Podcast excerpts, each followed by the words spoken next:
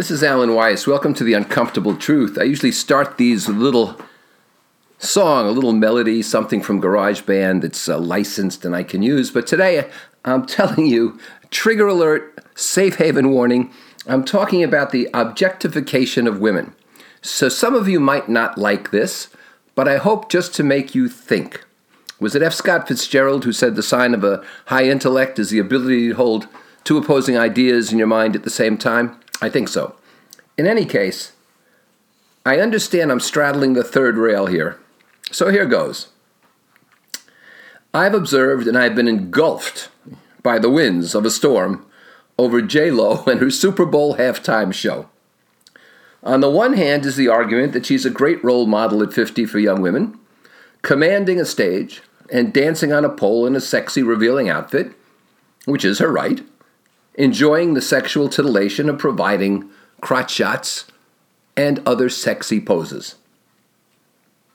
On the other hand, and let's thank God that we don't have three hands but only two, is the argument that she can perform whatever she likes, but the role model is one of a woman trying to appear much younger than she is, and saying that at 50 you have to appear to be 30, and she is resorting to salacious sexual titillation to try to entertain people.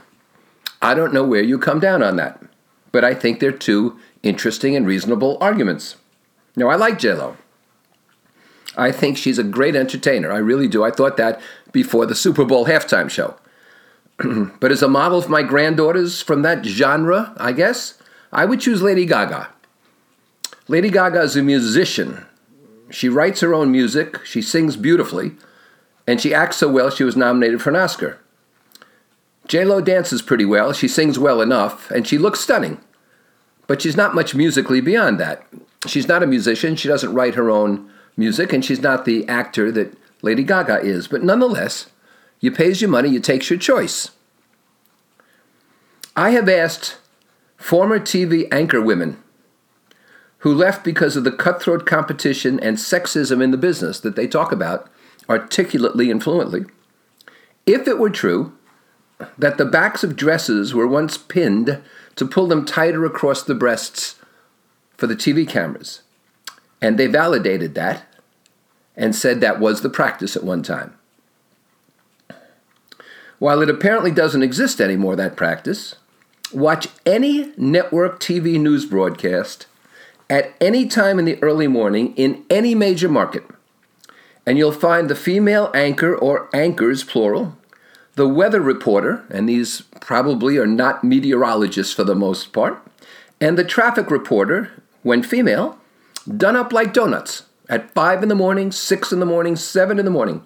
They often show a lot of skin, more so than many women do at a cocktail reception.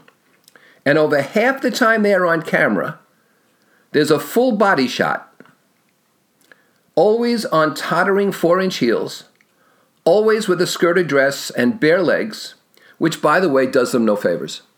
But that's the shot of the day. The anchor or the TV, the traffic reporter or the TV weather person, if they're female, they manage a full body shot at least 50% of the time that their spot is on. And it's deliberately a sexy shot. I think that Ginger Zee, who's the superstar weather reporter on Good Morning America, their senior meteorologist, might have begun this trend of dress up in stilettos. And there are internet sites which show only her legs and her movements. If you take a look at David Muir and the ABC Evening News, which I enjoy, I, I sort of like David Muir's breathless delivery. He will occasionally have a guest on for 30 seconds just to report some things, which makes no sense whatsoever. They needn't be there. But when it's a woman, the camera backs up on the other side of the desk and shows her legs and stilettos every time. Every time. My point is that women too often are parties to their own objectification. It's like criticizing O.J. Simpson or Al Sharpton and having to first confess, I am not a racist, but, right? That's the preliminary, the antecedent. I will tell you that women have often been treated very unfairly and often too brutally. Weinstein and Lauer and Cosby and Rose and their ilk are pigs. The way a woman dresses never merits abuse. Okay? I understand that. I agree with that. I support that. Although it can certainly merit critique at times.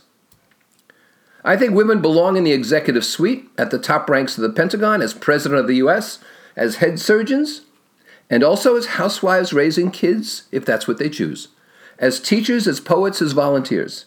In other words, whatever the hell they want. I think that acting in a sexual manner is a choice. I think that calling that commanding a stage or a platform or, or an environment is an opinion. My daughter didn't need to create a sexy persona to become an independent and very successful showrunner and producer. She works her ass off, and she's bright, and she knows how to get things done. I don't want my granddaughters to think they have to become sexy in order to succeed in their chosen fields. And I don't want them to think that staying home to choose to raise a family is a poor choice either. Somebody said to my wife once, You've stayed home to raise the children? Didn't you want a career? And my wife said, I have a career. And when you call women who don't feel that titillation and sexual appearances are necessary or emblematic of commanding anything, purse clutchers, now you're simply being mindless with an ad hominem attack on other women.